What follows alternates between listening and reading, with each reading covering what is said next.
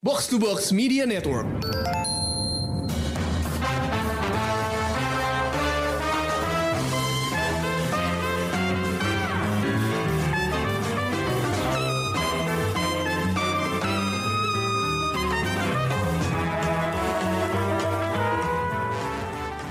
Pendengar Showbox, setelah sekian lama akhirnya Showbox balik lagi dengan sebuah episode Korea Vakansa. Mungkin ini jadi episode Korea Vakansa terakhir di 2022 karena jujur aja belum ada lagi drakor yang bisa dibahas sebelum tahun baru. Jadi mungkin baru tahun tahun depan kita bisa lanjut bahasan drakor kita di Showbox. Nah, untuk Korea Vakansa terakhir tahun ini, gue udah milih dua judul. Yang satu udah tamat, yang satu baru mau tamat. Uh, judul pertama adalah Connect, tayang di Disney Plus sepanjang 6 episode. Dan sepertinya ini drakor pertama yang sutradaranya orang Jepang ya, kalau nggak salah. Nanti kita tanya lagi sama Krisna. Uh, terus kita bakal ngebahas tentang fenomena filmmaker Jepang yang tahun ini tuh banyak punya proyek di Korea Selatan. Ada apa tuh? Gue nggak ngerti. Jadi nanti kita bahas nih. Oke, terus uh, judul kedua yang bakal didiskusiin adalah Reborn Rich yang lagi tayang di View. Uh, rencananya sih 16 episode dan keluarnya 3 episode setiap weekend. Jadi sekarang udah sampai episode 14. Nah, Natal besok bakal tamat dengan episode 15 dan 16. Yang gila nih mereka berani keluarin 3 episode per minggu. Jadi Jarang ya. ngebut ya itu ngebut banget deh pokoknya tapi ya emang gue rasa sih karena in time for Christmas ya Iya. jadi eh, itu lumayan eh, cepet banget gue aja kaget waktu pertama kali denger wah udah ada tiga episode padahal baru satu satu weekend gitu jadi ya langsung aja ditonton kalau udah eh, mantepin langsung buka view dan nonton The Reborn Rich. Eh, kalau kayak gue, gue ketagihan. Tapi eh, nanti kita bahas lagi lebih detail tentang Reborn Rich. Eh, sebelumnya, gue pengen bilang bahwa dua drakor yang diangkat ini adalah dari webtoon. Jadi kalau penasaran sama cerita webtoonnya kayak apa, ternyata ini webtoon dua-duanya udah ada di line webtoon Indonesia. Jadi pakai terjemahan Indonesia. Um, untuk yang Connect itu udah ada 6 chapter dengan 15 preview chapter yang bisa diakses kalau kalian bayar ya. Tapi we- webtoonnya udah tamat, jadi tinggal tungguin aja keluarnya tuh masing-masing chapter. Sementara Reborn Rich udah ada 8 chapter dengan eh, 10 preview chapter yang bisa diakses kalau bayar. Nah, lagi-lagi ini webtoon juga udah tamat, jadi kalau tertarik tinggal tungguin aja keluarnya. Eh, sekarang udah bisa dibaca, gue udah coba baca satu chapter masing-masing, tapi gue memutuskan untuk enggak dulu deh, gue selesaiin drakornya dulu, baru ntar gue baca nih webtoonnya gitu. Oke, eh, sekian informasi webtoon dari kita. Tapi sekarang kita masuk ke bahasan ya. Eh, karena Connect udah tamat, jadi ini ada spoiler alert. Kalau lo belum nonton, ya mungkin nonton dulu kali ya. Tapi kalau Reborn Rich, gue sendiri sengaja belum nonton sampai tuntas semua episode yang ada, biar nontonnya nanti pas Natalan aja kalau menurut gue. Jadi eh, ya bisa dibilang safe from spoilers lah ya. Hmm. Tapi kalau lo udah sering denger Showbox, kayaknya lo udah tahu bahwa eh, episode-episode kita tuh ya udah belak-belakan apa adanya. Jadi ya ada spoiler, ya maklumin aja. Oke, sekarang gue pengen nanya nih Krisna. Chris, kenapa Yes. sih tahun ini sepertinya ada tren baru di mana sutradara Jepang tuh nyutradarain proyek di Korea Selatan. Ya. Padahal ini tuh Hmm. bukan kayak zaman Piala Dunia 2002 ya, yang Tuan rumah di mana? bersama. iya relasi Korea Jepang kan lagi diperbaikin tuh. Iya, gitu. Ya lagi Nah. jadi jelek juga waktu itu masih jelek lah ya. Ya, nah sekarang kan udah mendingan. Eh, apa nih tandanya? Kenapa setelah Koreeda nyutradarai Hmm. broker, sekarang Takashi Miike bikin drakor. Itu gimana analisa lo? Jadi kalau dibandingin si Koreda di broker sih kayaknya agak beda ya. Karena kayaknya kalau Hmm. si siapa eh, Koreda di broker tuh proyek teman banget sih. Ah, oke oke. Ya karena kayak sebenarnya itu plannya udah lama banget ya kayak si siapa Koreda itu emang kar- mungkin karena sering ketemu di festival film internasional segala macem gitu. Itu Hmm. emang udah akrab banget sama Song Kang Ho gitu dan kebetulan dia akrab Ah. juga sama si Song eh si- siapa Bong Joon Ho gitu. Jadi kayak Hmm. Bong Joon Ho mereka banyak ngobrol segala macem. Akhirnya ya emang udah nyiapin lama sampai akhirnya ada CJ yang mau produce gitu ya. Nah, Hmm. kalau yang Mike ini sih yang agak gua juga pas pertama kali denger beritanya agak shock juga ya kayak mungkin kalau kalau gua kalau gua ditanya lima tahun lalu gitu ya disuruh taruhan Heeh. ya lima tahun lalu lah taruhlah gitu kayak eh, sutradara yang kira-kira sutradara yang nggak mungkin terus nyentuh ke drama gitu mungkin gua akan nyebut Takashi Miike sebagai salah satunya gitu Nah itu benar kan? Karena stylenya kan beda banget gitu ya absurd Dengan gitu loh si. Takashi Miike tuh Iya. kayak apa sih eh te- film terakhir dia yang gue tonton which is apa namanya? yang apa yang mana? Hmm, kalau yang si- ditayang di sini sih Yakuza Apocalypse ya Iya, maksudnya se- selain Yakuza Apocalypse ada juga Blade of the Immortal ya kalau nggak salah. oh iya Blade of the Immortal Nah, Dua itu filmnya tuh sama sekali kayak itu bukan film yang ada sangkut paut sama drakor sama sekali gitu. Ngerti drakor nggak sih kalau sama sekali nggak drakor material gitu ya iya kalau kalau dia nyutradarain drama atau komedi gitu, Mm-mm. gue mungkin masih ngerti, tapi masalahnya dia enggak gitu. Jadi makanya gue Ya kayak kalau kayak juga. masih oke gitu kan nyam Heeh, masih nyambung gitu lah ya kan stylenya. Iya iya iya. Itu dia. Makanya gue agak-agak bi- bingung kok Takashi Miike gitu. Itu lo ada bocoran Nah, nggak sih? Tapi kalau dia kalau kalau ditanyanya setahun lalu sih sebenarnya gue udah nggak kaget sih. Karena industrinya Oh. drakornya kali ya, industri, industri drakornya sendiri yang juga semakin variatif, semakin apa ya, genrenya juga makin beragam gitu kan. Mm-mm. Nah, dan setelah melihat sinopsis dari si Connect ini sendiri, kayaknya emang Mm-mm. cocok sih ternyata gitu sama dia. Nah, coba deh lo sharing uh, tentang sinopsis uh, ceritanya. Gue bantu dikit-dikit Oke. karena gue udah nonton tiga episode pertama. Bangga banget gue bisa melalui tiga episode pertama. Oke, ceritanya sih ini tentang apa ya? Jadi di dunianya ini nih ada ras manusia baru ya yang yang disebut connect gitu. Jadi mereka tuh kayak kayak punya kemampuan healing ability gitu kayak kayak Wolverine kali gitu ya. Cuman bahkan Hmm. lebih ekstrim gitu, lebih Iya, iya, iya. kayak kayak kalau badannya keputus tuh kayak cepet banget eh, bisa kesambung lagi segala macem. Tapi keberadaan mereka sendiri tuh juga sebenarnya kayak masih urban legend kan. Hmm. Uh, belum diketahui secara luas gitu belum kayak belum apa uh, ya urban legend gitu nggak tahu bener nggak tahu nggak gitu ada apa enggak gitu nah Ya, terus ya. salah satunya itu yang si Connect ini nih si namanya Hadongsu yang dimainin sama Jung In nah dia tuh Hmm. kayak nggak sengaja eh bukan nggak sengaja ya emang di, ditangkap sama kayak organisasi perdagangan organ tubuh gitulah Mm-mm. Nah, terus ternyata terus matanya ditransplantasi ke seorang yang namanya Oh Jin Sop. Nah, dia yang diperanin sama Ko Kyung Pyo. Nah, ternyata si Oh Jin Sop ini serial killer gitu kan. Mm-mm. Dan terus ternyata karena matanya ini nih apa? Karena si Hadongso ini matanya dia sebagai ras connect masih punya hubungan ke badan aslinya. Jadi sering inilah apa kayak pan apa visionnya si Jinsop nih sering ketangkap sama si Dongsu. Jadi akhirnya dia kayak, wah mata gua ada di serial killer nih gitu. Terus dia jadi dia Hmm. mulai nyari inilah, mulai nyari tahu keberadaannya, mulai ini buat apa ya ngehan- menghentikan si John Sop gitulah. Hmm. Tapi ya terus sepanjang jalan ini ya akhirnya banyak berurusan dengan si organ traffickersnya itu juga kan. Hmm. Apa dari sinopsisnya yang menurut lo cocok sama gayanya Takashi Miike? karena badan putus-putus. Kayak maksudnya dengan karakter apa ras connect yang badannya bisa terputus dan cepat kesambung lagi, ya kebayang nggak sih actionnya bakal banyak. Iya sih. Sayang kan kalau kalau jenisnya udah kayak gitu tapi nggak banyak badan terputus. Nah dari situnya sih kayaknya udah udah oke banget gitu ya. Maksud dan dan menurut gua stylenya si Miike juga kan emang ultra violent tapi eh, apa ya komikal kali ya. Iya, kayak nggak nggak dibuat realistis gitu. Iya gitu. Bukan Jadi mungkin bukan scene yang realis banget sampai Heeh. kita tuh jadi jijik sendiri gitu. iya. Mm-mm. Ya ya. Gue emang ngerti sih. Gue ngeliat posternya terus gue langsung kebayang bahwa oh ini emang gayanya Mike kayak begini gitu. Hmm. Eh, tapi buat gue, kenapa tadi gue bilang gue bangga melalui tiga episode pertama, yang gue sendiri struggle sebenarnya nontonnya.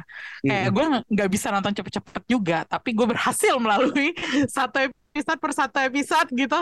Uh, gue menurut menurut gue ini levelnya tuh agak terlalu ekstrim buat sebuah drakor ya. Kalau menurut gue nih, Iya. kayak CGI-nya bagus, Gue nggak jijik lihat bola mata yang copot atau Mm-mm. tangan Dongsu yang dipotong. Iya.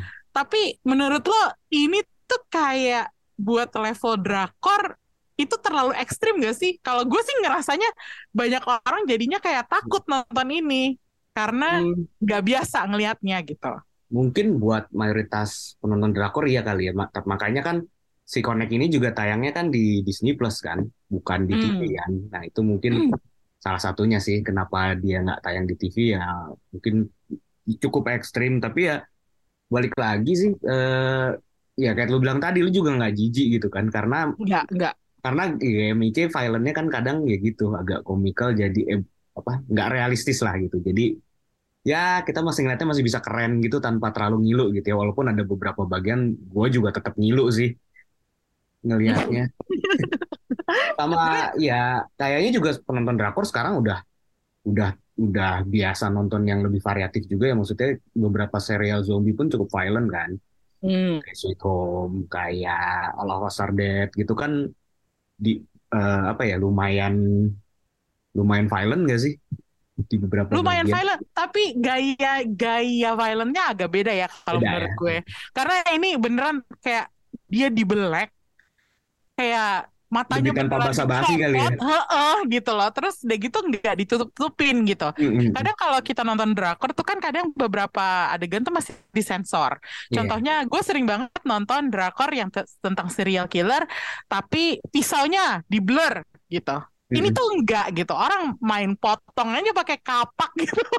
Langsung apa atau kebaca ininya angle-nya gitu ya Mm, gitu. Jadi gue kayak wah ini laku nggak ya sama uh, penyuka drakor? Gue Nah, rasa sih gitu target marketnya jadinya bukan penonton iya drakor ya, Chris?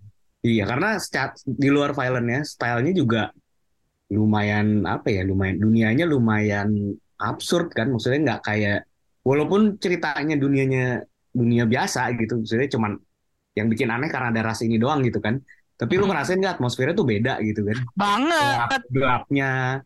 Iya beda banget. gitu. Contohnya, Hmm. gue kaget juga waktu ngelihat ada adegan seks eksplisit. Itu jarang banget kan oh di iya drakor. lumayan Maksudnya, lu nonton Forecasting Love and Weather, iya ada adegan seksnya, tapi tuh kayak mild banget ya eh, mild banget gitu. Sementara ini tuh yang gue, wah, kayak gue agak shock gitu. Karena Mm-mm. gue nggak menyangka itu ada di sebuah drakor. durasinya pun lumayan ya Iya, terus sudah gitu kayak gini loh. Kayak eh, contohnya ya, kalau kebanyakan drakor pakai lagu pop, lagu iya K-pop. betul Eh, tapi di sini musik yang dipakai tuh lagu akustik, terus nadanya agak indie gitu. Terus di eh, minimalis gitu ya kayaknya iya minimalis, terus udah gitu storytelling dan pacingnya juga rada beda loh. Karena cuma 6 Mm. episode dan cepet banget. Tiba-tiba episode 3 udah ada kontak ternyata antara si Iya, Dongsu cepet. sama si Oh Jin Sop gitu. Meskipun mereka belum ngomong, tapi udah ketahuan koneksinya mereka gitu. Sementara kan kalau lu nonton drakor biasanya tuh kayak dipanjang-panjangin gitu, rasanya di di stretch out Klim- gitu. Klimaksnya ditunggu ke di, di biar nyampe klimaksnya tuh bener-bener di 2-3 episode terakhir gitu ya. Iya, itu makanya gue agak mer- bertanya-tanya apakah ini influence-nya Takashi Miike atau emang skripnya sengaja kayak gitu gitu. Kalau lo yang Hmm. lo baca dari serial ini tuh gimana? Ini kan penulisnya kebetulan juga yang untuk naskah adaptasinya ya. Hah? Jepang juga kan Masaru Nakamura. Jadi menurut gua sih pasti ada Oh, ada pengaruh dari Takashi Miike gitu ya kan. Film Takashi Miike juga cenderung cepat kan biasanya.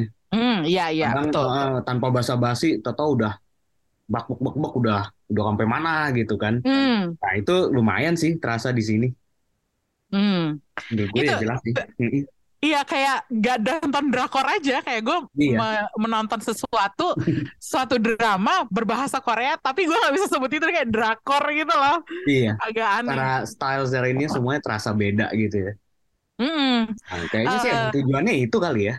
oh mungkin ya jadi kayak emang pengen nyajiin sesuatu yang baru Mm-mm. Eh, bukan hanya untuk penonton domestik, tapi Iya. untuk internasional juga ya nggak sih? Eh, Takashi Miike dengan filmografinya yang udah lebih dari 100 gitu kan. Produktif Ya. banget. Iya produktif banget. Justru belakangan dia udah agak nggak terlalu produktif kan. Dulu di peaknya dia bisa satu tahun tuh bisa empat film gitu kan. Itu ajaib banget sih dulu Iya dia. itu gila sih dia dulu di peaknya. Gue sampai udah bingung film yang dia lagi yang mana lagi nih gitu dulu. Iya kayak gitu. Kayaknya ya ada alasannya kenapa dia gitu. Karena dia udah punya style yang sangat distintif kan.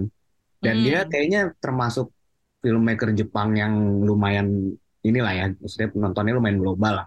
Lumayan Hmm. banyak muter-muter di festival kan dia. Iya, iya.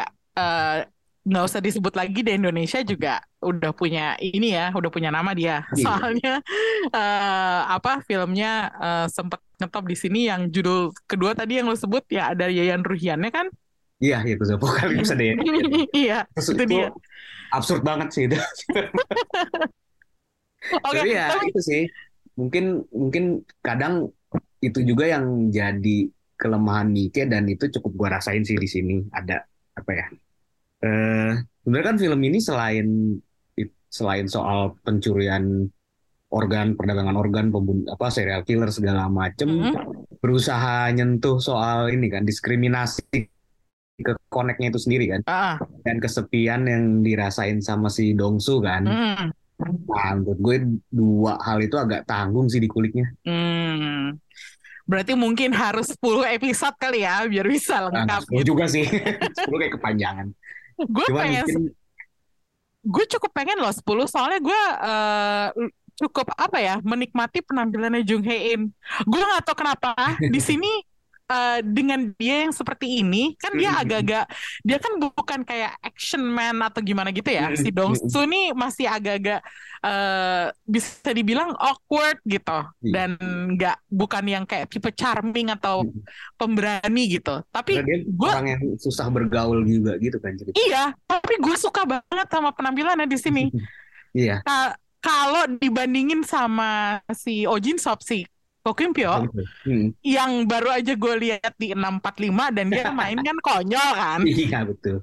tiba-tiba tiba-tiba kok gue merasa mereka klop gitu loh. Gue nggak ngerti ada apanya ya. Hmm. kayak eh chemistry-nya meskipun mereka berlawanan itu chemistry-nya ada gitu. Hmm. kalau menurut lo penampilan castnya gimana di sini? Gue terkesan sama si Go Kyung Pyo sih terutama karena abis nonton 645 iya kan maksudnya di menurut gue ya di antara cast remajanya Replay 88 Mm-mm. Ko Kim Pyo tuh sebenarnya yang paling agak tersendat menurut gua karirnya dibanding siapa sih Park Hmm. Bo Gum gitu kan di Dohwi gitu. Mm-mm. Cuman tahun ini tuh kayak dia dapat momentumnya banget justru justru tahun ini kayak akhirnya gitu. Iya. 2022 tahunnya Ko Kim Pyo Iya banget kan, ya heeh. kayak ya 645 yang hancur komedi hancur-hancuran gitu terus tiba-tiba dia switch ke sini yang eh, apa ya serial killer yang dingin yang beneran serem gitu kan tatapannya tuh serem banget serem banget intimidatif gitu. Tapi tuh kayak dua-duanya tuh cocok nggak tahu gitu. Versi konyol dia dan versi berdarah dingin ini tuh masuk banget dua-duanya gitu kan. Iya, makanya itu dia. Makanya gue merasa dua aktor ini tuh entah kenapa di sini tuh pas banget dengan perannya mereka gitu. Dan kalau nginget-nginget kan dulu mereka berdua pernah di DP ya. Oh iya betul. Iya, iya, iya. iya, iya gue baru inget. Kok Kyung Bener-bener. Kok Kyung Pyo-nya cuma sebentar kalau nggak Nah. salah. Mm-mm. Jadi eh, itu kan serialnya Jung Hae In banget gitu. Iya. Tapi entah kenapa waktu dia di DP si Jung Hae In tuh biasa aja buat gue. Sementara jadi Terlalu flat gitu ya. Iya, ka- kayak kalau di sini sebagai si eh Dongsu. Gue merasa dia lebih lebih keluar gitu loh, eh, manis-manisnya gitu, karismanya. Ah, Gue nggak tahu ya, mungkin apakah itu karena mereka dapat proyek yang pas buat mereka atau tiba-tiba main bareng terus saling apa ya, eh, yang satu mendukung yang lain, gue nggak ngerti. Tapi pokoknya di sini mereka tuh pas banget gitu. Bahkan ketika bahkan ketika mereka nggak satu frame kan. Iya, itu dia apa? bahkan dengan sambungan Uh-uh, matanya doang gitu. Pas matanya terkonek aja itu mereka terasa apa ya chemistry-nya oke gitu kan sebagai yang memburu dan diburu gitu kan. Dan Mm-mm, itu personality dia. yang bertolak belakang. Iya sih kayak Dongsu apa ya kayak emang karakter yang gue gak kebayang dimainin selain Jung Hae In sih. Maksudnya Itu dia. lumayan karakter yang lumayan apa ya nggak nggak banyak layer gitu kan. Ya dia emang Iya. ceritanya orang orang dia orang kesepian yang socially awkward mungkin atau nggak nggak pinter bergaul gitu kan Mm-mm. karena dia punya trauma dengan kekonekannya dia kan nah itu ya dan tiba-tiba terus dia keluar harus ur- apa urgensi untuk menolong banyak orang gitu Mm. kan setelah dia tahu si siapa sebenarnya si Jin Sop ya kayak emang emang buat Jung Hae In sih karakternya. Itu dia makanya gue eh, ya itu kenapa gue stay dan akhirnya bisa nonton eh, tiga episode yang menurut gue agak struggle buat Mm-mm. gue nontonnya itu adalah karena Jung Hae In Hmm. dan eh, penampilan dia tuh bikin gue pengen tahu lebih banyak. Jadi gue rasanya sih bakal nyelesain drakor ini ya. Maksudnya gue nggak akan meskipun gue baru nonton tiga gue nggak berencana untuk eh, kayak stop hanya demi review ini gue nonton tapi habis itu udah gitu. Gue gue tetap berencana untuk nonton sih karena ya itu gue pengen tahu apa yang terjadi berikutnya Ya. sama Dongsu karena ternyata ini sih du- dunia si Connect dan dan mereka keberadaan mereka tuh cukup menarik sih. Hmm, dan itu belum selesai di sini kayaknya. Semoga sih ada season selanjutnya ya kayaknya sih harusnya ada ya soalnya mengingat eh, u- chapters dari webtoonnya tuh lumayan banyak meskipun udah selesai eh, gue rasa ceritanya nggak akan berhenti Iya. sampai situ tapi sebelum kita pindah ke Reborn Rich nih Chris lo ada nggak sih highlight dari Connect yang uh, adegan atau sequence Hmm. atau momen yang lo masih inget sampai sekarang dan terus membekas di otak lo gitu? ada sih di chapter eh, di episode terakhir itu ketika si salah satu karakternya Choi Irang yang cewek Mm-mm. yang Hmm? ternyata dia connect juga itu pas dia sama salah satu partnernya yang baru muncul di terakhir-terakhir Mm-mm. eh, ngabisin si organisasi trafficker itu, organ trafficker. itu beneran ya lu kebayang lah bak- kayak apa bakal sadisnya. Aduh, my God, itu Takashi Miike lagi ya? Iya. Iya, ada ada satu scene yang wah gila maksudnya ya berhubungan dengan kepala putus lah. Oke, oke. Ini kayaknya gue harus gue harus persiapan Bener-bener mental brutal banget sih. nih untuk Itu di nonton. terakhir. Ya, udah menjelang klimaks. Gue sebenarnya baru sampai episode 3 nih, tapi udah ada satu adegan pembunuhan yang memorable Iya. banget buat gue. Itu pas eh, si Ojin Stopnya dorong salah satu koleganya dari Ah, atas gedung ke bawah, terus tiba-tiba badannya kena ke kaca dulu kan, plek gitu. dan ada slow mo dulu kan maksudnya jadi kayak Iya, iya, kayak salah satu kolega lainnya ngeh kalau itu koleganya gitu kan. iya, iya. Itu kayak apa sih? Oke, kita Hmm. sudah ber- berkali-kali disuguhkan dengan Hmm. adegan orang lompat dari apa ya, atau dijatuhin dari gedung atas gedung uh, ke bawah gitu. Tapi yang ini itu tuh benar-benar memorable banget karena tiba-tiba ada plaknya itu yang dia sekedar jatuh ya. Iya, nggak nggak langsung jatuh, tapi kena kaca dulu baru jatuh. Terus gue yang kayak duduk di situ gue diem kayak jadi ini orang Gitu adegannya lumayan cepat lagi kan. iya, Iya. tapi terus kita kayak bilang gitu tadi kayak beneran nggak ada basa-basi. Itu oh dilempar bener. iya gila sih. Kalau menurut gue gila ini connect dan untuk yang suka sama uh, cinema yang agak-agak uh, ultra violent gitu kayaknya pantas buat ditonton. Uh, dan herannya ini tayangnya di Disney Plus ya. Iya. Disney Plus yang notabene adalah tontonan Disney Biasanya gitu. identiknya PG-13 gitu kan Iya mentok-mentok. PG-13 tiba-tiba dia menyajikan sesuatu yang seperti Connect itu luar biasa banget sih. Makanya eh, untuk yang berikutnya ini kita pairing sama satu drama yang apa nggak kayak gitu sama sekali ya. Beda banget ya. Nah, kalau Connect itu gori, Mm. tapi Reborn Rich itu full glossy seperti drakor kebanyakan. Mm. Dan lagi-lagi ceritanya flashback ke masa lalu. Gaya-gayanya mirip 25, 21 kalau menurut gue. yang menyorot Korea di eh, akhir tahun 90-an dan awal 2000-an. Ini kenapa ya, Chris? Tiba-tiba lagi banyak banget nih cerita beginian di drakor. Kayaknya ya ya Korea suka meng apa ya? meng menromantisasi atau mendramatisasi tahun-tahun penting negara mereka mungkin kan. Dan di Iya tahun-tahun segitu kan masa-masa kebangkitan ekonomi Korea gitu kan, termasuk entertainmentnya juga kan. Hmm, Jadi kayaknya ya betul. mereka sering menandai itu lewat drakornya juga gitu. Terus Iya. apa ya? Dan kebetulan mungkin sukses kan yang sudah-sudah gitu. Nah, Dan dan kemampuan mereka untuk menyajikan detail periodenya itu juga emang udah makin canggih juga kan, makin detail juga kan. ini yang gue perhatiin ya, mereka tuh kayak seneng banget kalau menurut gue. Yang kata lo tadi meromantisasi era-era tersebut. Padahal sebenarnya kan aslinya kan kehidupan kan susah ya di era Iya. tersebut ya. Tapi Kayak- kalau lo kalau lo ambil sudut pandangnya dari keluarga cebol ya, gue rasa sih semuanya kayak terlihat fine-fine aja. Sama aja. gue gue jujur aja gue sebenarnya awalnya nggak pengen sih nonton Reborn Rich ini Karena- baru ngintip dikit.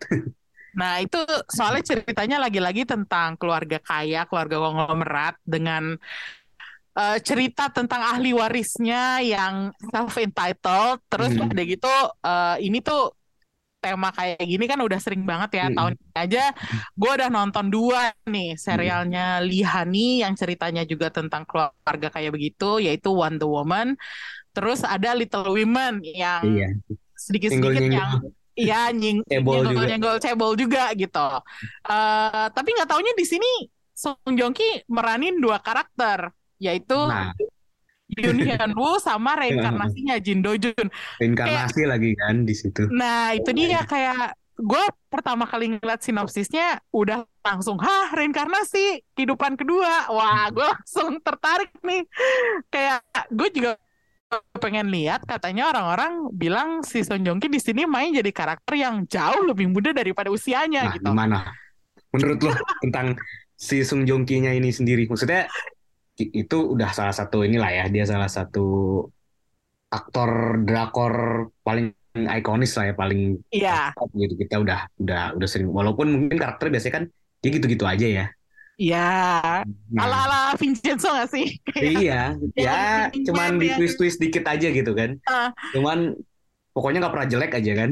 nah itu dia di sini juga pun sebenarnya dia nggak nggak jelek ya cuman agak kayak gue merasa di sini aktingnya dia harus dibikin lebih apa ya ada harus ada lebih effortnya Mm-mm. karena dia meranin anak muda gitu dia dari usia Iya. kuliahan umur 19 tahun Mm-mm.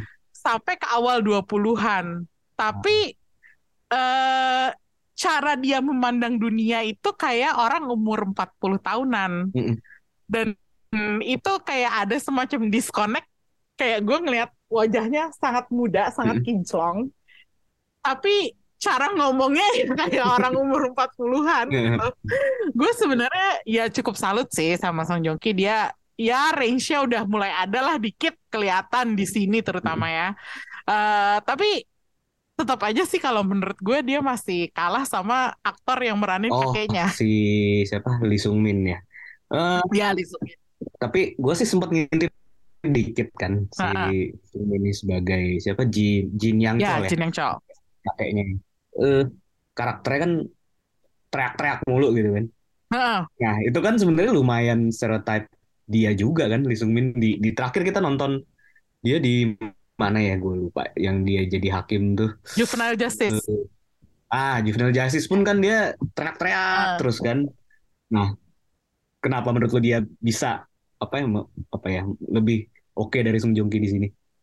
gue nggak tahu ya mungkin karena eh, eh, karakternya tuh gray area banget sih Chris jadi dia bukan Oh, orang baik mm-mm. dan tapi dia mengakui dia bukan orang baik Oke. di episode se- 10 apa 11 ya kalau nggak salah dia tuh ngaku dia dalam di dalam badannya itu Mm-mm. punya keserakahan eh, dia nggak bisa loyal dia akan Mm-mm. mengkhianati orang-orang terdekatnya gitu itu semua dia akuin tapi kalau dia memandang si cucunya ini si Jin Do Jun ini terpancar sebuah kayak apa sih rasa kagum bahwa oh ada orang yang mirip gue gitu loh Oh. jadi jadi gue merasa kakek ini tuh sebenarnya sayang sama nih cucu, cuman ya seperti semua para pria kebanyakan di dunia ini gitu. Mereka tuh kayak nyimpen nyimpen emosinya gitu. Mm. Jadi gue ngerasa ada sesuatu yang layered gitu Hmm. dalam diri si kakek ini yang kayaknya kalau lo kalau lo gali sebenarnya itu tuh sebenarnya dia tuh mungkin lo bisa bilang orang baik cuman dia udah kenal kenal penderitaan harus kerja keras ha- harus berjuang demi membangun kekayaan jadi nggak heran dia jadi kayak Itu udah gitu kayak gitu survival mode-nya dia gitu ya. Iya, jadi gue merasa nih kakek sebenarnya dia nggak dia nggak 100% gue bisa Hmm. bilang jahat sih meskipun dia ngaku dia jahat gitu. Itulah yang kalau menurut gue cara penggambaran karakternya yang gray area itu cukup menarik sehingga gue merasa aktingnya itu butuh akting yang nuance gitu, yang yang nggak sekedar leading man charming gitu. Hmm. Nah kalau si Song Joong Ki itu masih di sini masih tetap jadi leading man, eh, the charming kind. Jadi kalau dibanding sama Song Joong Ki ya. Song Joong Ki tetap Song Joong Ki, cuman emang di sini agak ini sih agak butuh effort dikit karena eh, karakter dia dua-duanya tuh agak beda ya. Kalau yang Oh. wak- waktu dia meranin karakter yang pertama, yang. Yoon Hyun Woo, orangnya tuh udah dewasa, sangat eh, dingin, eh, precise, terus udah gitu semuanya tuh kayak ditahan. Sementara se- se- jadi anak mudanya ini si Jin Do Jun ini dia lebih lepas, lebih keluar gitu. Jadi ada lah effortnya, ada range-nya menurut gue. Cuman emang nggak sebanding sama si kakeknya aja sih kalau menurut gue. Maaf ya, kali Ki. ya. Nah, mungkin itu dia. Padahal kan sebenarnya kalau dipikir-pikir Lee Seung Min juga bukan aktor yang terkenal banget ya. Maksudnya Mm, Tapi ya, sebagai veteran pun dia lebih banyak supporting roles gitu. mm-mm. Makanya gue justru yang bikin dia ini gak sih jadi meranin apa ya karakter yang beragam banget kan. nah itu dia. Gue rasa jam terbangnya iya. itu dari berbagai macam karakter yang apa yang pernah dia mainin itu akhirnya bikin dia tuh di sini jadi apa ya? Jadi lebih menonjol. Kayak gue gue pengen bilang bahwa sebenarnya ini karakter eh, utama di eh, serial ini bukan cuman si Song Joong Ki-nya doang, tapi karakternya si Lee Sung Min juga. Jadi harusnya ini kayak ya two-hander gitu loh. Jadi lo nggak bisa bilang, oh ini drakornya Song Joong Ki. Gue nggak merasa ini hanya punyanya Song Joong Ki. Gue merasa ini punyanya dia dan Lee Sung Iya, iya. Min gitu. Ngerti nggak? Ya kan seperti inilah ya kan maksudnya kita sering lihat kan memang aktor-aktor senior yang spesialis supporting role di drakor itu kan sebenarnya sering kali acting mereka tuh le- lebih powerful gitu, lebih mencuri perhatian kadang kan. Cuman karena Betul. role-nya aja yang supporting jadi ya eh, apa ya tetap harus menyisakan ruang untuk si leading role gitu kan. itu dia. Hmm. Kayak eh, sebenarnya kalau dipikir-pikir eh, tahun ini gue tuh udah banyak banget nonton eh, apa ya eh, drakor yang pemeran pendukungnya tuh lebih lebih Iya. menonjol gitu. Kayak Terutama senior-senior kan. Iya, aktor senior kayak eh gue lagi nyari-nyari nih siapa ya contohnya. eh kayak ini nih, co- contohnya ada eh, aktor namanya Jung In Gi. Dia tuh kalau di setiap drakor itu selalu Hmm. main jadi kepala polisi, kepala Oh. polisi korup, kepala Ya, ya, ya. kepala polisi apa ya, kepala polisi konyol yang hahaha hihi gitu. Itu semua dia yang main. Tapi kayak lo, gue merasa kok wajah lo jadi lebih apa gue kenal ya daripada wajah-wajah apa leading man ya gitu Karena kayak ajaib banget aja kebanyakan tuh mereka si supporting role yang senior senior ini tuh mereka yang pernah gua baca gitu ya pernah Mhm. gua lihat juga jadi mereka itu mayoritas gedenya dari teater dan Hmm. dan mereka itu stage act itu bagus banget sampai mereka pun jago-jago nyanyi Hmm. dan apa kalau di panggung suruh kayak dance dan nyanyi tuh bagus banget Hmm. Hmm. kayak di salah satu penghargaan tahun lalu atau tahun ini ya gue lupa awal tahun ini atau akhir tahun lalu gue lupa penghargaan apa itu tuh ngasih stage khusus untuk mereka nyanyi oh Jadi, iya iya iya aktor-aktor senior yang biasa kita sangat familiar ini nih mereka naik panggung eh, naik panggung gitu bareng rame-rame terus mereka nyanyiin satu lagu gitu itu menurut gue unik banget sih. Iya, Soalnya jadi- emang nggak bisa di di nggak bisa disangkal bahwa ya kadang-kadang yang bikin drakor itu jadi drakor itu mereka gitu loh. gue masih inget kayak tahun ini salah satu favorit gue kan Our Blues gitu ya Hmm. nah itu penampilan paling kuatnya tuh dari karakter ibunya eh, Lee Byung Hun di situ Oh ya? Siapa yang Iya. main? Hmm? Siapa yang main? ah gue lupa aktor senior banget lah yang pastinya lu juga familiar Kayaknya kalau kita buka eh, Asian Wiki gitu, gue langsung, Iya. oh ya ini dia gitu. dan dia terus kayak ternyata wah gue udah nonton dia di sini nonton dia di sini gitu kan Iya. kayak sebenarnya eh, oke kalau aktor-aktor eh, non leading man ya sih kalau menurut gue di Reborn Rich tuh ya eh, oke lah lumayan lah. Kayak yang jadi neneknya tuh juga gue cukup sering lihat eh, di Reborn Rich. Tapi eh, yang sebenarnya gue lebih tertarik itu adalah sama karakter yang meranin anak kecilnya si Song Joong Ki. Jadi si Song Joong Ki di sini kan ceritanya kan ada saat dia masih muda ya, masih masih anak-anak. Terus orang-orang bilang itu aktornya eh apa namanya bagus banget maininnya. Terus gue oh iya, kayak iya. "Si- siapa sih gitu? Ternyata yang main tuh namanya Kim Kang Hoon. Mm-mm. Dan kalau lihat emang dia wajahnya lumayan mirip sih sama si Song Joong Ki. gue udah beberapa kali nonton dia terakhir di film eh, Miracle Letters to the President Oh, oke. film terbaik Korea tahun lalu itu dia bareng sama ini juga Lee Sung Min. Oh Gitu. my god. sama di Rocket Boys paling terkenal dia. Gue kayak gue tadinya kayak ini orang kenapa sih tiba-tiba pada ngomongin Song Joong Ki dikalahin sama Lee Sung Min pertama? Terus gue baca Song Joong Ki eh, apa aktor ciliknya Song Joong Ki menyamakan sama si Song Joong Ki nya gue bilang wah saingannya banyak banget nih Song Joong Ki. Siapa ya? Terus ternyata pas gue lihat ah masih anak kecil dia padahal di Rocket Boys tuh udah jadi anak SMP ya. SMP atau SMA ya gue lupa. Tapi emang ceritanya ini sih apa yang paling muda di tim bulu tangkisnya lah. Hmm. sama oh dia main di ini juga startup. Ah di di, startup jadi enam dosan kecil dia. Gue nggak inget sejujur gue nggak inget kalau di startup. Tapi Iya dia enam dosan kecil. Mungkin dia joki itu masih jauh lebih muda lagi juga. Waduh Kim Hmm. Kang Hoon masa depan lu Hmm. cerah. Iya oke. Ya sih dia udah udah banyak banget loh ininya dramanya eh, drakornya. Iya sih. Kalau dilihat filmografi filmnya Iya. pun lumayan. Hmm, dan terutama di Miracle itu kan memang itu salah satu film terbaik Korea tahun lalu. Gue gak nonton lagi. ada di gue nonton di mana ya? Ada di OTT sinilah. Di Ada ya? film atau ah, ada ada Oke, nanti gue cari. Tapi ngomong-ngomong ya, eh, ini episode 12 kalau nggak salah, nanti akan menyentuh sebuah fenomena eh, budaya Korea yang lumayan besar pada eranya, yaitu eh, Piala Dunia 2002. Terus Oh. udah gitu, eh, itu dijadikan kayak semacam apa Hmm. ya? Hmm, Kayak semacam pengetahuan bagi Jin Do Jun hmm, pengetahuan masa depan dia yang bikin dia jadi ahli investasi. Kalau menurut gue nih banyak banget ya trope kayak gini dipakai buat eh, di drama-drama reinkarnasi macam gini.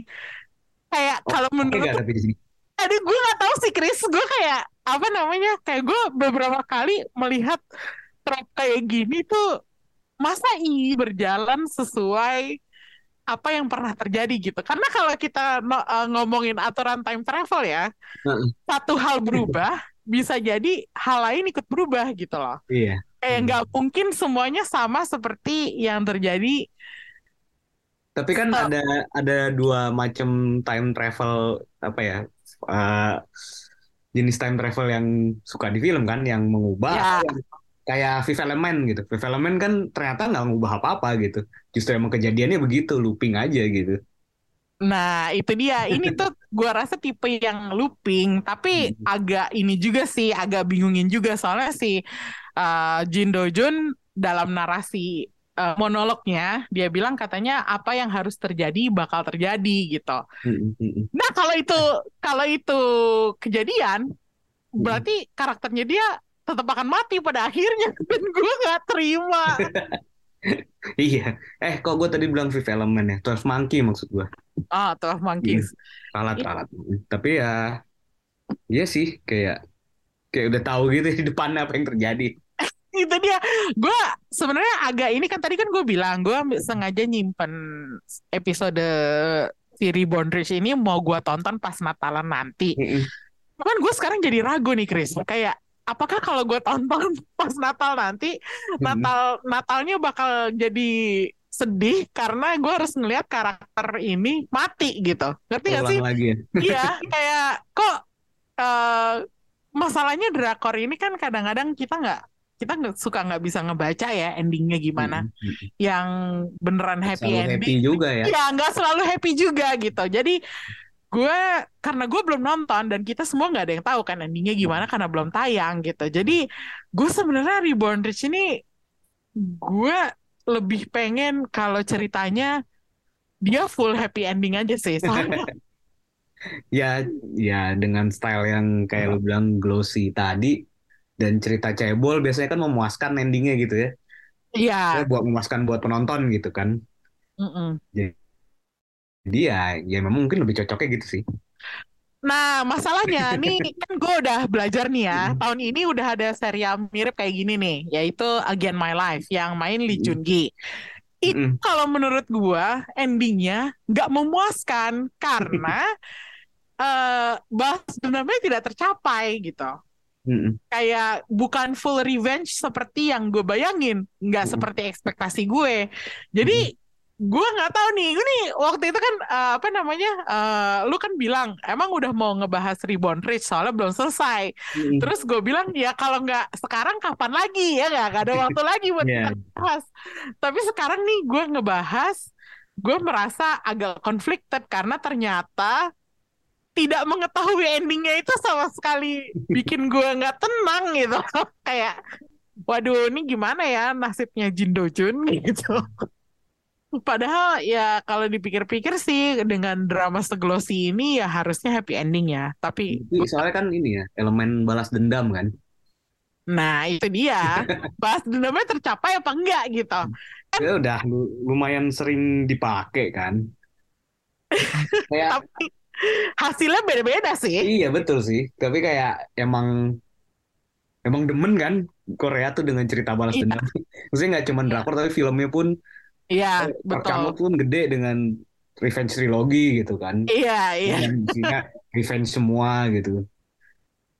Iya, iya sih, nggak selalu memuaskan sih. Itu Ya, dia. Emang kecenderungannya kita kalau nonton yang apalagi menyangkut cebol kan, Hmm. pasti pengennya terpuaskan dengan balas dendam yang tercapai. Tapi nggak selalu kayak gitu karena Iya. lagi-lagi ceritanya tentang keluarga konglomerat yang powernya besar gitu. Terus udah gitu di mana-mana kayaknya drama cebol tuh masih sampai sekarang sepertinya memihak cebol gitu. Eh, tapi gue mau nanya deh, eh, Ya. yang lu yang nontonnya udah lebih banyak dari gue gitu ya, Mm-mm. lewat jauh. Gue pernah sempat baca kemarin, eh, Mm-mm. kalau serial ini kan ratingnya tinggi banget kan ya di Korea, sukses Hmm. banget ya. di Rich. Salah satunya tuh karena katanya karakter-karakter itu ngambil referensi dari bos-bos ini, cebol-cebol pemilik Samsung sama Hyundai. Tuh Hmm. eh, terasa Gak gak sih? sih, Ya, terasa terasa gak sih? banget sih, Iya. terasa banget sih. Kayak kan seperti seperti yang eh, mungkin eh, orang-orang udah tahu ya keluarga Hmm. eh, keluarganya Jin yang yang Chol ini punya Sunyang Group. Dari Hmm. namanya Sunyang Group aja itu udah kayak Kayak lo kebayang bukan kayak plesetan. Jadi lo udah kebayang kan nih grup gede dengan Iya. berbagai anak perusahaan Mm-mm. dan ya dramanya situ-situ aja sih dan apa ya eh gue sebenarnya nggak menangkep 100% karena yang mereka omongin itu bisnis banget Iya. tapi gue bisa percaya kalau itu terjadi sama konglomerat Korea beneran Ah, gue Oke. sempat mikir bahkan ini Samsung apa kayak gini ya dalamnya Iya, yang gue baca sih katanya gitu. Mungkin mungkin kalau buat orang Korea lebih lebih relate lagi kan, lebih relevan lagi buat mereka karena mungkin mereka Iya. tahu banget kan, maksudnya Samsung orang-orangnya kayak gimana, bos-bosnya konglomeratnya kayak apa. ya Mereka lebih ini kan, nah, apakah lu kita sebagai penonton internasional yang sebenarnya nggak terlalu tahu gitu tapi lu tetap bisa ini ya bisa ngerasain kayaknya bener emang gini nih gitu ya. Kayaknya sih bisa sih karena gue aja tanpa gue mengetahui apa pun ya tentang Samsung, tentang Hyundai gitu, gue merasa ada benernya. Hmm. Eh, wah ini uh, untuk para produser drakor untuk bisa bikin drama kayak gini harusnya kan mereka ada template-nya kan dari Iya. dari kehidupan nyata tuh aslinya gimana. Iya. Dan itu mereka bikinnya realistis banget. Yang kerasa di gue adalah ya gue bisa percaya intinya gitu bahwa ini bukan bual-bualan gitu loh ngerti gak sih? Jadi secara apa ya? Secara cerita kalau lo bilang itu ngambil inspirasi mungkin dari dunia nyata ya itu kerasa kerasa banget. Walaupun ada elemen reinkarnasi. Ya itu kalau itunya kan unsur magicnya ya lo anggap aja kayak salah satunya ya yang adegan yang menurut gue agak agak ngena gitu. Ada salah satu anaknya si Jin Yang Chol yang Hmm. nomor dua kalau nggak salah. Em, dia ini melakukan bisnis percaya sama hal-hal yang kayak numerologi, perhitungan Oh. tahun lahir, tahun apa namanya tahun lahir, terus apakah itu di siang hari apa malam hari kayak kayak gitu-gitunya tuh ada dan dia punya asisten khusus yang ngebacain prediksi ramalan itu. Tapi itu sesuatu yang sangat realistis juga gak sih? Iya, itu realistis Iya. karena nggak cuman di Korea aja kan. Iya. Maksudnya di Indonesia pun ada juga Ah, pebisnis ah, ah. yang mengandalkan hal seperti itu gitu. Hmm. Jadi kayak mungkin efeknya jadi komedi jadinya. Tapi sebenarnya itu Iya. it's real, itu bisa jadi Real, terjadi dan, seperti dan, itu. dan gitu. yang percaya beneran percaya banget gitu. Iya, makanya jadi gue merasa wah ini emang dia sampai sejauh itu untuk portraying, untuk memotretkan sebuah apa karakter yang lo bisa aja percaya itu ada di dunia nyata. Jadi ya kalau misalnya salah satu eksekutif Samsung di Korea kayak gitu, gue sih percaya banget. Gue percaya banget sih.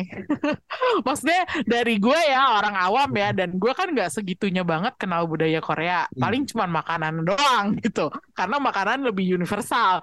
Tapi eh, gue yakin banget kalau misalnya ada orang-orang misalnya orang-orang Indonesia yang kerja buat perusahaan Korea, mereka pasti bisa langsung mengetahui mengenali Ah, nah, stereotip iya. stereotipnya gitu. Iya iya iya betul betul. Gitu. Hmm. Jadi ya gue harap sih endingnya bakal memuaskan ya buat Reborn. Meskipun gue sama sekali nggak bisa memprediksi apa pun saat ini karena bahkan episode 13-14 aja juga belum nonton. Ya intinya ini sih menyiapkan diri untuk sesuatu yang tidak menyenangkan terjadi. Iya itu dia.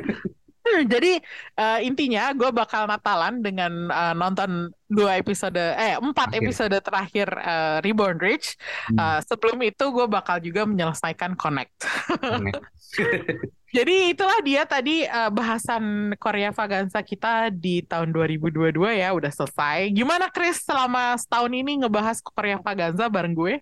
Wah seru sih maksudnya ya drakor selalu punya banyak hal untuk diomongin sih. Nah itu dia kan Dari bahasannya yang serius bisa. sampai yang goblok. itu dia. Gue harap eh, pendengar Showbox masih mau nemenin kita eh, tahun depan eh, saat kita ngomongin berbagai drakor lainnya di Korea Vaganza yang berikutnya. Untuk tahun ini eh, Korea Vaganza sampai di sini dulu. Eh, thank you Krisna udah nemenin gue untuk membahas Connect dan Reborn Rich. Eh, kita akan ketemu lagi di mungkin beberapa episode lagi sebelum tahunnya ditutup. Eh, tapi untuk Korea Vaganza sampai di sini dulu. Thank you. Bye bye.